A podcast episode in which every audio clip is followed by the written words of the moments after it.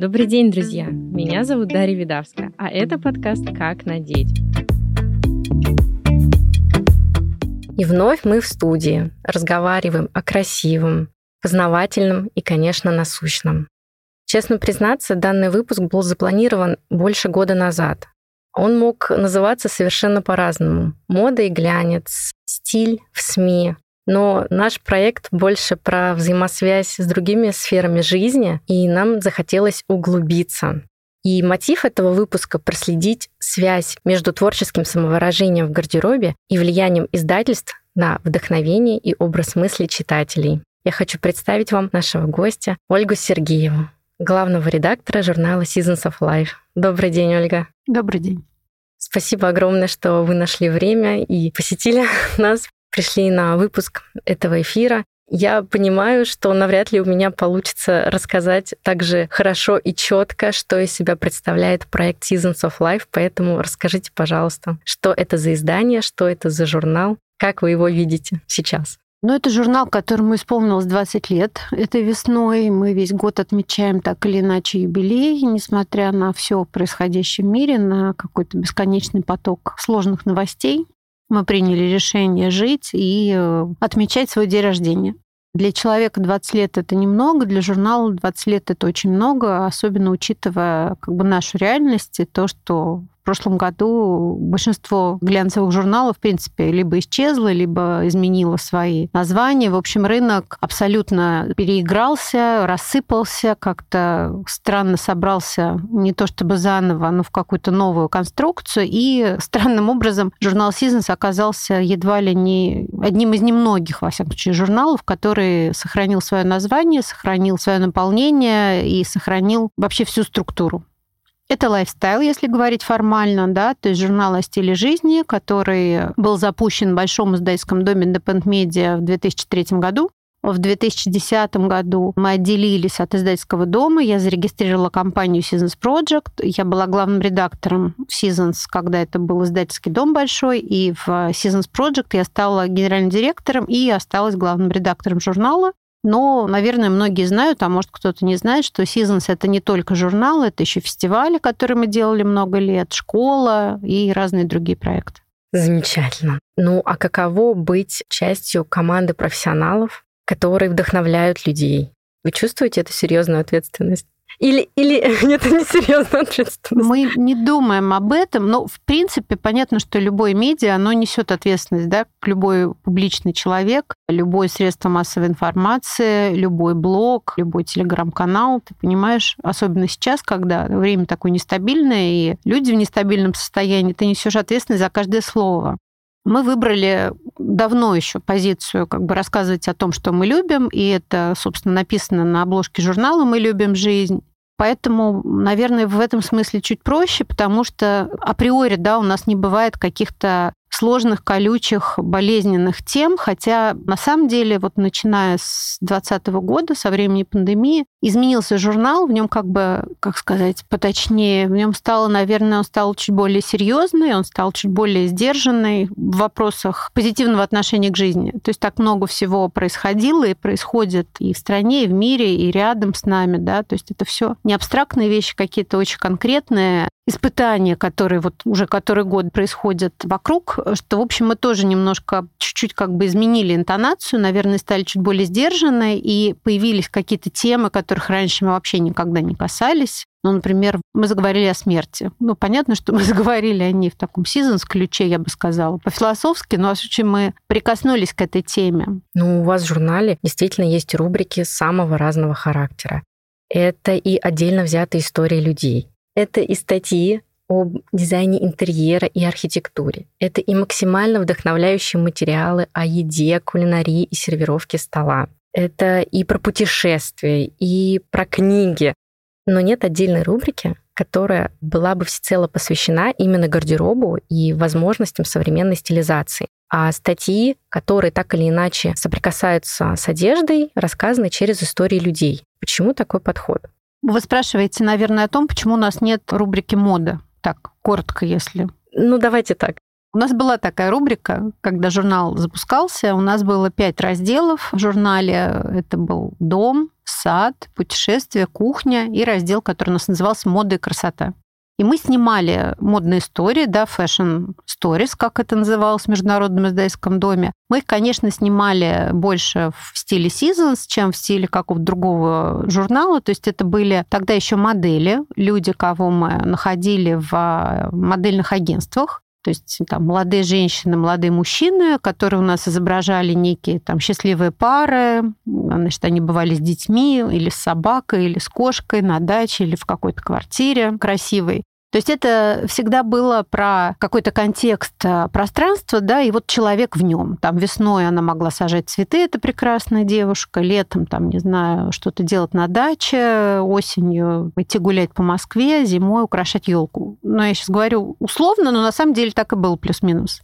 И мы как бы жили вот по закону fashion-съемки, да, у нас были модели, у нас был fashion-фотограф, стилист, мы набирали вещи в магазинах, мы это находили место, где мы это снимем, как сейчас это называют, локация, так далее, так далее.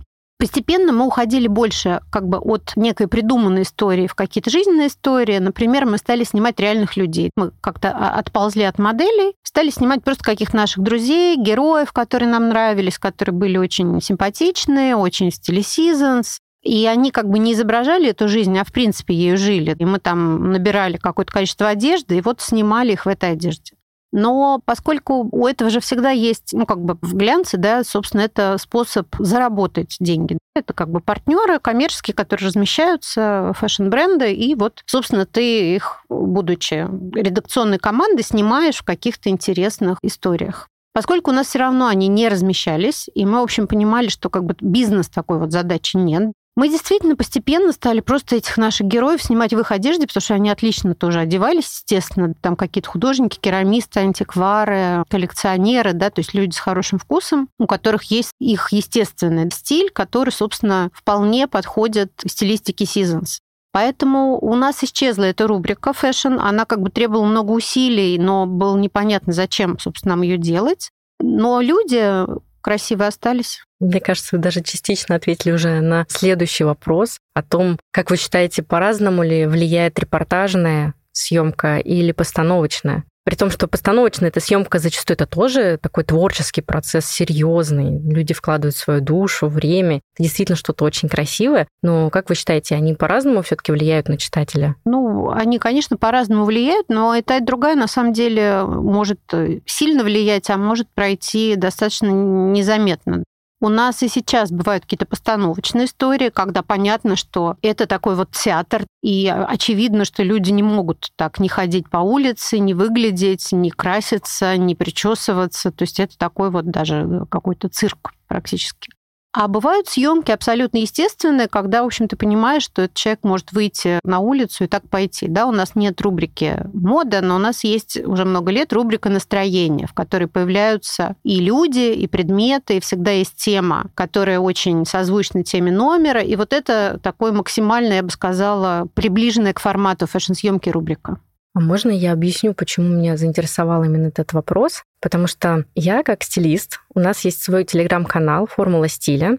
Я ежедневно работаю с большим объемом визуальной информации. И в какой-то момент я поняла, что, опять же, постановочная фотосъемка и репортажная, они отличаются. То есть на, ну, грубо назовем, бытовой съемки, да, где девушки друг друга фотографируют, одевают действительно свою настоящую одежду, в которой они ходят каждый день, это такие живые фотографии, на которых мне легче объяснить, а читателям доступнее понять, опять же, как работать с цветом, как подбирать аксессуары, а вот если мы говорим о таких серьезных фотосъемках от мировых модных домов, это далеко не всегда можно просто объяснить. То есть это такое более глубокое погружение. Ну да, это как «Дьявол носит Прада». Помните, они там очень подробно рассказывают вот про путь этого голубого свитера, да, от подиума до полки в универс... Не помню, там какой они универмаг упоминают. Да, да, там был момент, когда она сказала, и, ну вот главная героиня, которая только устроилась, она сказала, я прошу прощения, я еще не научилась разбираться в, во всех этих тряпках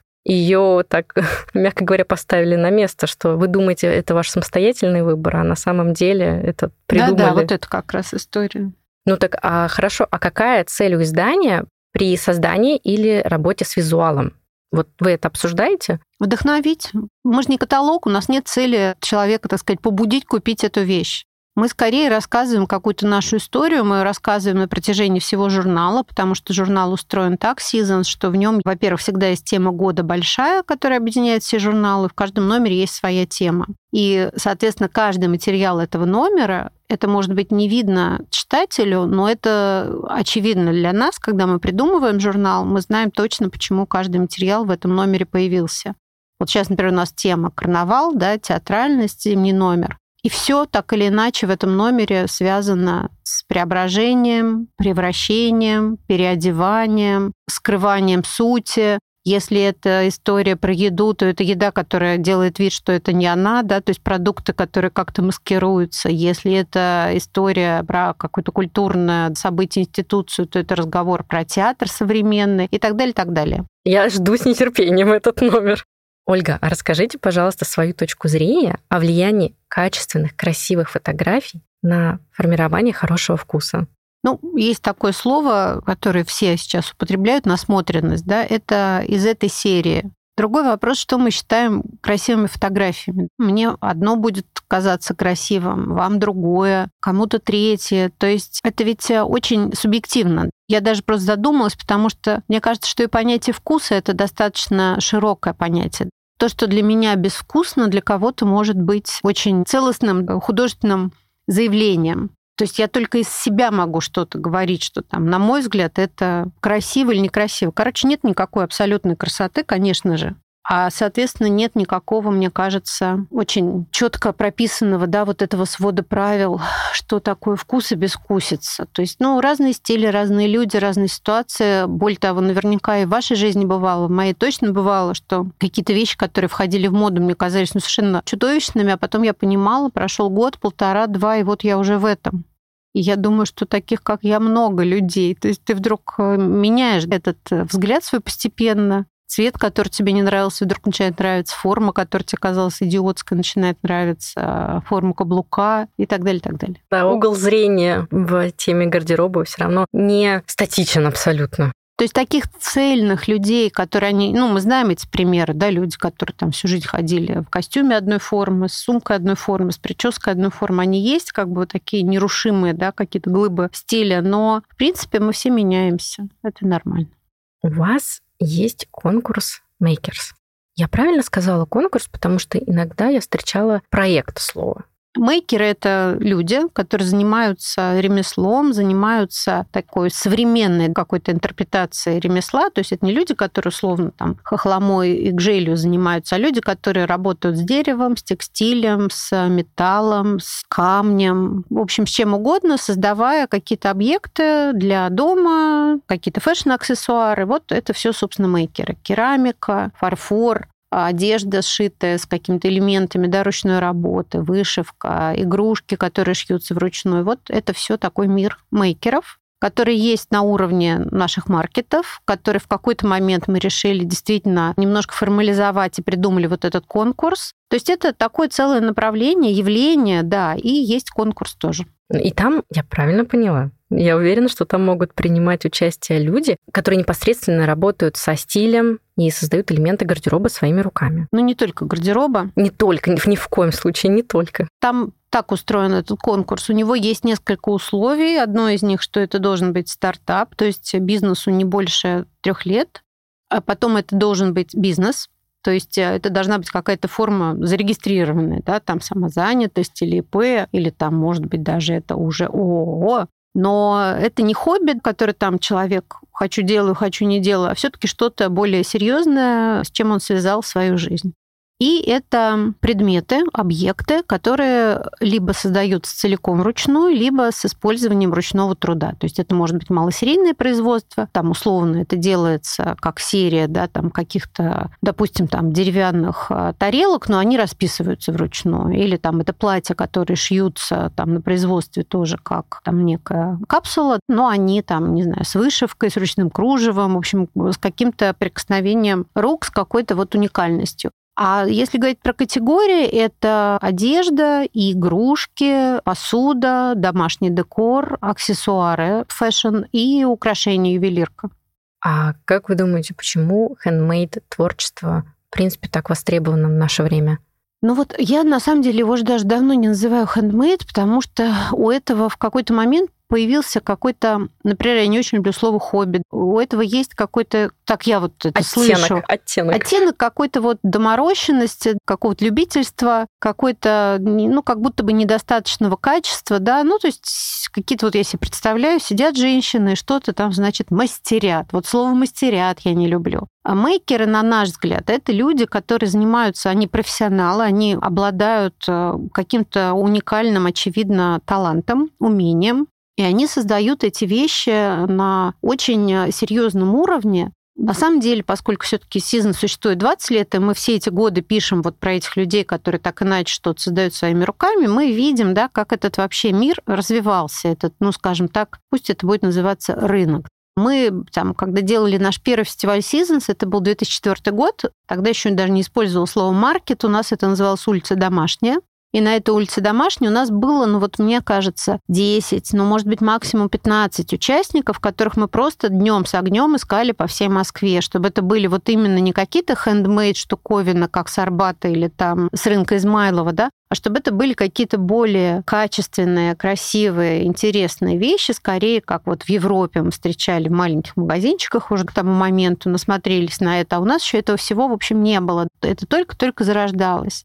Ну, там я вспоминаю какой-нибудь наш фестиваль, э, допустим, там 15 -го года или там 16 -го года, какая-нибудь рождественская ярмарка в саду Эрмитаж, когда у нас принимало участие там 100 или 150 человек. И мы еще отказывали многим, потому что просто мы не могли уместить. Это уже тогда называлось маркет, это была огромная часть фестиваля, самая большая. Понятно, люди приходили покупать подарки. Вот как бы мы берем отрезок в 10 лет и видим, как выросло это, ну, просто вот целое поколение людей, таких вот новых каких-то ремесленников, сотрудников небольших мастерских.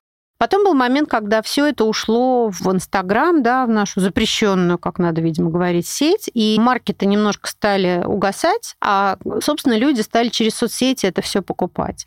Потом была пандемия, которая тоже очень много изменила, потому что у людей был совершенно другой приоритет. И мне кажется, что, во-первых, те, кто выжили, стали, очевидно, сильнее. И много появилось новых на этой волне, потому что кто-то как бы ушел, ну, то есть как ушел? Ну, просто человек взял и закрыл этот свой бизнес.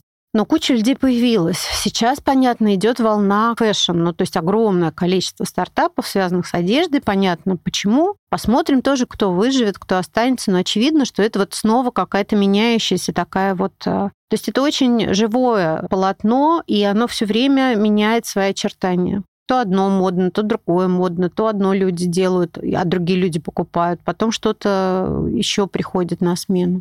Вот у нас был выпуск это один из самых первых выпусков подкаста, мы как раз разговаривали о умении шить, о том, что это интересно. Во всех возрастах сейчас люди идут и учатся в первую очередь для себя. Кто-то открывает для себя второе дыхание, вторую профессию. И опять же, если говорить про самореализацию через гардероб, многие погружаются в это, понимают, насколько это здорово, и можно проявить себя именно через какие-то свои собственные умения. То есть это не только магазин, это и ателье, это и ткани, которые ты сам для себя выбираешь, а не выбираешь из ассортимента.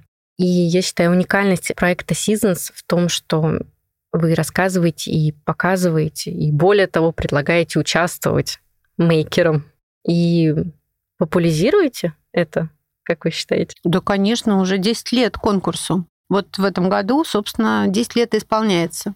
Так что я думаю, что не покривлю душой, если скажу, что, конечно, мы сыграли свою роль в том, чтобы сформировалось это сообщество и чтобы оно развивалось, чтобы этот конкурс его немножечко да, тоже подстегивал. Потому что всегда, когда есть конкурс, у тебя появляется вот этот азарт принять участие, попробовать, вообще о себе сказать. Это же для новичков история. И это очень важно и сложно решиться вообще миру сказать. Бывали у нас такие, бывают люди, которые, для которых это вообще первый выход какой-то, у них даже там, я не знаю, соцсетей еще толком нет. Но люди при этом уже что-то делают. Это вот такой, как прыжок э, с пирса в воду, ты долго стоишь, не решаешься, потом прыгаешь и плывешь дальше. На такой серьезный шаг. Ну, это просто я восхищаюсь тем, что Seasons of Life уделяет этому внимание. Ольга, а поделитесь секретом, как в эпоху тотальной цифровизации. Я знаю, вам часто задают этот вопрос, но все-таки как в такое время, когда мы все с телефонами, вашему проекту удается распространять классический печатный формат, но еще и процветать? Процветать это сильно сказано, хотя я думаю, что если мы как бы не закрылись за эти годы, это уже, в общем, процветание в нынешние времена. Дело было так. Принципе, начиная с какого-нибудь там 2000, наверное, восьмого года, когда вот случился как бы в истории Seasons первый кризис, он не был Seasons кризисом, он был как бы глобальным кризисом, просто он нас тоже коснулся. В общем, тиражи стали потихонечку уменьшаться. Да, они уменьшались не только у нас, они уменьшались у всех, и это, в принципе, была такая тенденция, собственно, для глянца. И наши тиражи уменьшались в том числе. Уменьшались, уменьшались, пока не уменьшились до какой-то критической точки. Это был конец 2019 года, начало 2020 года. И тогда наш административный директор предложил мне выложить журнал на Озон и Wildberries. Я, должна признаться, вообще не понимала, что это такое, потому что я не пользовалась этими ресурсами. Но про Озон я еще слышала, Wildberries я вообще не понимала, что это.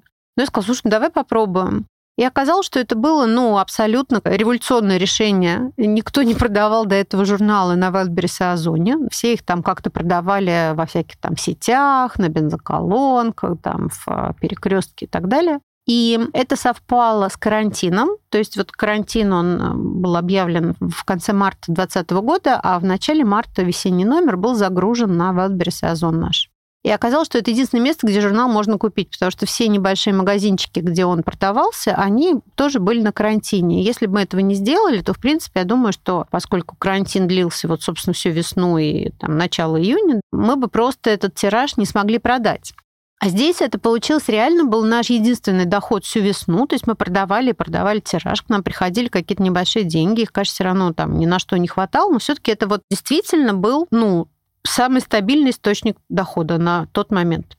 Оказалось, что этого тиража маловато, что надо печатать больше, и с того момента мы стали растить тираж. И сейчас тираж журнала, он колеблется от 8 до 10 тысяч, что для журнала очень хорошо. Для такого нишевого проекта, как Seasons, это означает, что у него есть вот такая лояльная аудитория, которая покупает весь этот тираж. Он, ну, как бы он сначала продается очень хорошо, пока идет сезон, потом он начинает продаваться поменьше, и, в принципе, за год он весь продается. То есть его все равно по чуть-чуть люди покупают, какие-то новенькие люди приходят. В общем, такая, да, э, механика вот продажи журнала. Я думаю, что да, цифровизация, но все-таки, ну, мы же пока еще не едим там еду из тюбиков, да, то есть мы все-таки все еще материальные достаточно существа, мы различаем там запах базилика, мы отличаем хороший помидор от плохого, нам нравится, как пахнут садовые розы, и Seasons это, в принципе, из этой же серии, такой вот живой жизни. Нам важно, вот какой свитер, да, он колется или не колется, что на нас надето. У нас юбка прилипает, это синтетика или это хорошая шерсть мягкая. Seasons — это журнал, который печатается на отличной бумаге, в хорошей типографии. Он пахнет типографской краской, он с очень хорошего как бы качества печати. Это просто такое удовольствие визуальное, тактильное, ну, я надеюсь, эмоциональное, интеллектуальное. Ну, я хочу сказать, что я тот самый человек, который нашел вас на Озоне. И это было для меня, ну, во-первых, я немножко тестила озон, ну, давай посмотрим, что ты мне можешь предложить. И когда я увидела, я такая, что-то новенькое, я вот не встречалась с этим. Я заказала журнал, и я поняла, что я стала искать журналы пятилетней давности. И более того, я их смогла находить. И я думаю, это такой... Ну, я не думаю, я полагаю, Сможете ли вы со мной согласиться, что это очень грамотное решение было вот сотрудничать? Да, это было абсолютно, просто это был какой-то бизнес-прорыв, я бы сказала, который мною как бизнес-прорыв абсолютно не рассматривался. Я просто не задумываясь сказала, ну да, попробуй там, как в любой другой магазин мы зайдем. А можно ли это сравнить, опять же, с тем, как сейчас люди относятся к покупкам? Потому что очень много людей все, опять же, заказывают через приложение, Alamода, Wildberries, э, другие какие-то магазины, и это все онлайн. И я, например, опять же привожу в пример то, что с экрана телефона вы не можете потрогать, вы не можете сразу же примерить это все очень упрощает жизнь, нам как бы делает ее легче, нам не надо тратить 5 часов шопинга в поиске какой-то конкретной вещи, но при этом мы что-то теряем, мы вот теряем вот это вот взаимодействие здесь и сейчас. Ну, конечно, так. Но, с другой стороны, мне кажется, есть какие-то базовые вещи. Условно, там, нужна тебе белая майка или белая рубаха, или там черные леггинсы, или хорошо сидящее нижнее белье трикотажное. Ну, я сейчас очень условно, да, какие-то привожу примеры. И почему бы тогда не заказать это? Вот как раз меня вот такого рода покупки всегда изматывали, когда тебе надо идти в огромный торговый центр, чтобы купить себе там белую футболку. А когда тебе надо посидеть, полежать, вернее, в кровати, заказать себе эту футболку, а потом через два дня спуститься и забрать ее, мне кажется, это супер как бы благо.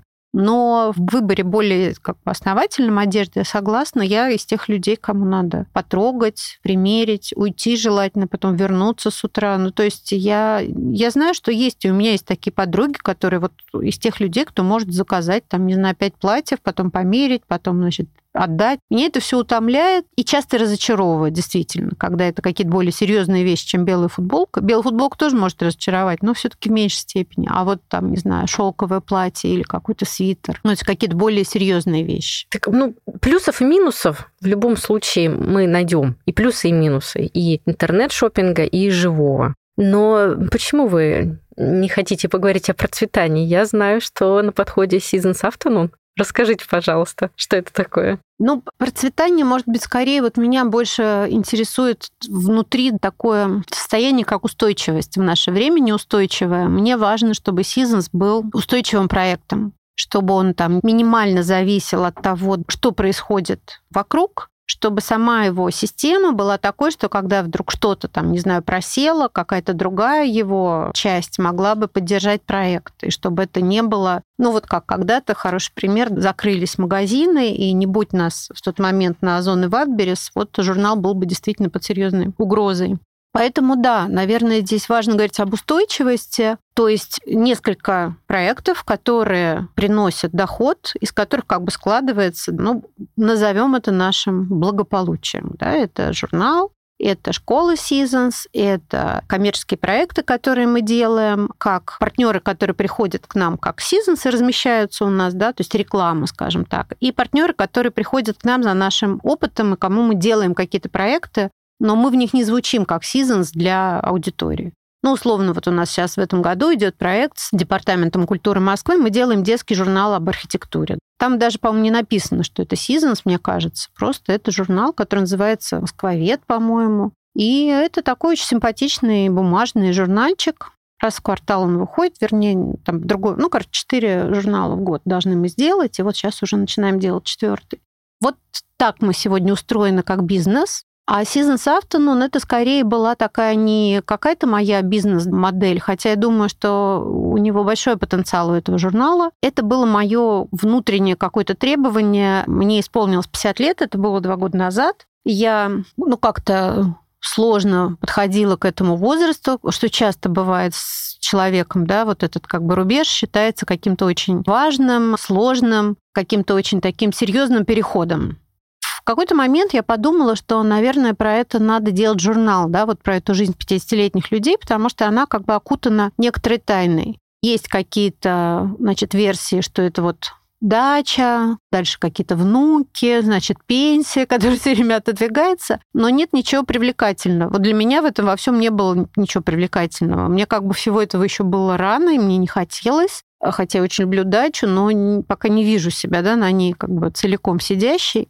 Внуки тоже пока, в общем, не, не предвидится. И очевидно, да, что в мире происходит такой тренд как бы на ну, как бы продление активного возраста. Что нынешние 50-летние это абсолютно не те, это не наши даже 50-летние родители, точно не мои 50-летние бабушка и дедушка, хотя все они как бы родители, бабушка и дедушка, это там, образованные, прекрасные люди, но просто как бы, да, само общество, оно вот 30 лет назад и 50 лет назад, оно как бы предполагало в другой роли вот этих ранних пенсионеров да, видеть. И сейчас все иначе, все меняется, сценариев никаких готовых нет. То есть, в принципе, такое поле очень как раз благоприятно для того, чтобы сочинять новые сценарии. Очевидно, что они потребуются, они уже требуются. Это как бы активные люди, они путешествуют, они прекрасно себя чувствуют, они крутят романы, они еще вообще кто-то рожают детей, короче, кто-то вообще не хочет иметь детей. Ну, в общем, масса, масса вариантов жизни.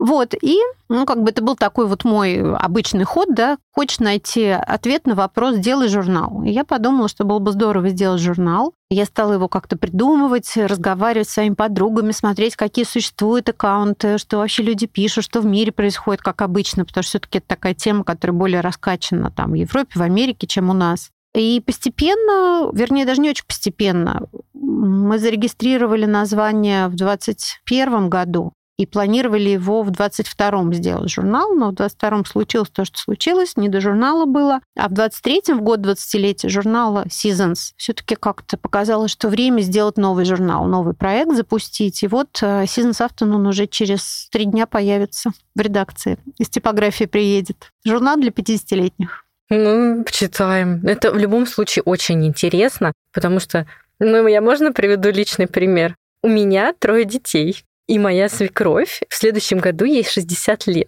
Но это настолько активный человек, который путешествует больше всех нас, катается на горных лыжах, с удовольствием работает. И я понимаю, что ну, там нету рядом вот такого стереотипного понятия бабушка, к которому мы привыкли. Конечно, я думаю, это, это я уверена, что это будет очень интересный проект, и не только для определенной целевой аудитории. Это вообще интересно очень. Я думаю, да. Мне кажется, что и те, кто помоложе его будут читать, потому что изначально у меня была идея такая, что у нас будет журнал эйджистов, и в нем будут работать только 50-летние люди. А потом как бы жизнь стала вносить свои коррективы, и оказалось, что на самом деле очень продуктивно, когда команда смешанная, когда у тебя 60-летнюю героиню снимает молодой фотограф, когда у тебя там иллюстрации делает 30-летняя девочка. То есть это все гораздо более объемно получается, интересно, это расширяет как бы, да, какой-то вот фокус то есть ты как-то все начинаешь видеть шире, не так плоско. Потому что, ну, понятно, мы все понимаем, мы все смотрели одни мультики, одни фильмы, слушали одну музыку. Конечно, мы сядем и сделаем классный журнал, значит, такой ретро-ФМ, да, и вот повспоминаем, как дело было, пообсуждаем молодежь и вспомним наших кумиров. Но интересно же говорить про настоящее, то есть не только вот в этом прошлом комфортно, как бы завернувшись, да, сидеть в этом халате, а вообще как бы говорить о том, что вообще-то и будущее будет у нас еще, и настоящее вполне себе, но и прошлое уже оставь это прошлому уже, пускай оно там себе спокойно как бы лежит, живи. Да, мы будем в настоящем. Спасибо. Мне приятно, что я узнала об этом от вас лично, потому что много вопросов, потому что в вашем телеграме вот, ну, периодически вот мелькает информация, а что это, а как это, ну, теперь будем ждать. Хорошо. Возвращаясь к вопросу стиля, я хочу затронуть как раз-таки моду.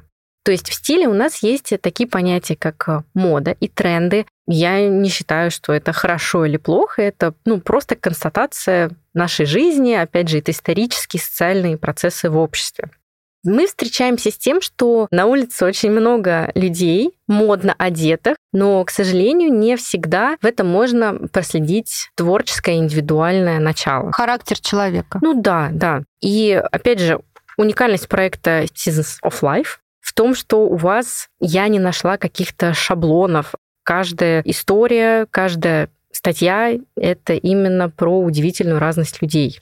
Так, э, возвращаясь к вопросу, а можно ли следовать моде и при этом сохранить свою индивидуальность? Конечно. Но ну вот вы когда смотрите какие-нибудь старые фильмы или там старые журналы, и 60-е годы как бы четко определяются, 70-е четко определяются, 80-е на самом деле четко определяются. Какой-нибудь там возьмите фильм «Самый обаятельный привлекательный». Помните, с Муравьевой такой фильм? Вот там же очень стиль читается, но при этом там все они индивидуальности всех, если представить себе этих артистов, но при этом все они представляют очень типичных персонажей начала 80-х, да, я не помню, какого года этот фильм. Поэтому, конечно, можно быть одновременно и отражением времени, да, отражать эпоху и отражать себя. Фильм — это, конечно, вопросы к художнику по костюмам.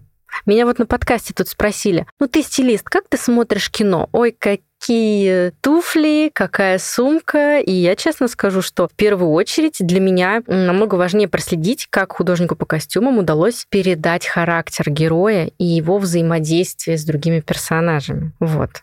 И уточнить я еще хочу. Как вы считаете, Seasons of Life следует трендам или сам их задает? У нас не бывает такой работы, когда условно мы сначала сели, покопали какие-то тренды, заказали какие-то исследования, почитали их, а потом, исходя из этого, продумали некую там стратегию на следующий год, да, как мы живем в связи с этим, или там следующие пять лет.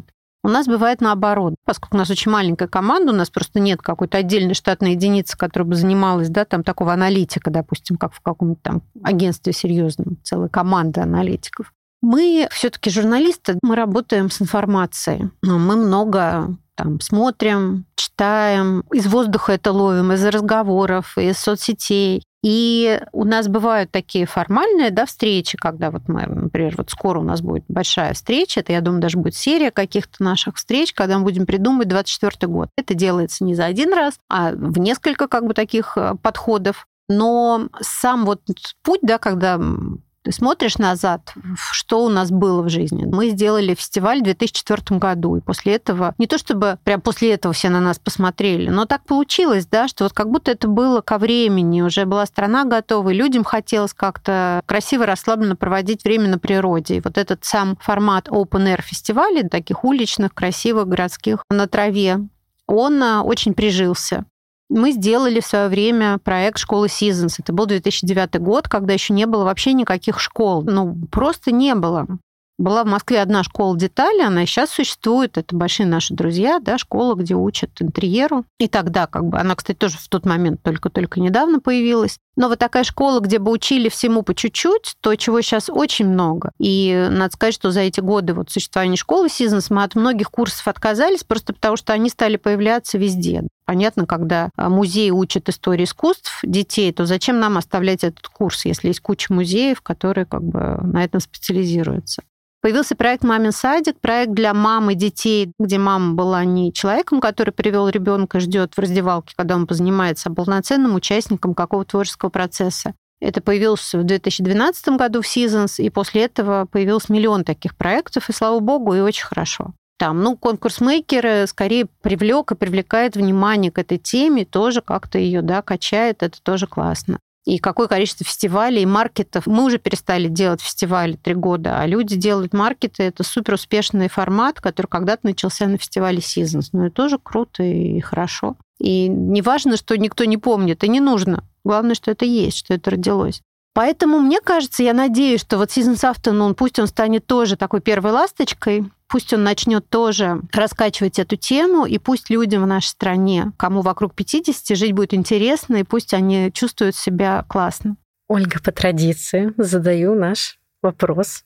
Как вы понимаете стиль? Что это такое? Ну, это проявление невидимого в видимом. То есть это проявление души, проявление характера, проявление каких-то твоих эстетических симпатий и принципов вот в этом мире. В этом мире мы живем в теле, мы телесные. Стиль — это как бы проявление нашей души. Спасибо вам огромное. Друзья, я напомню и скажу с удовольствием, что к нам сегодня на выпуск приходил главный редактор журнала и проекта Seasons of Life Ольга Сергеева. Ольга, спасибо вам огромное. Вам спасибо. До свидания.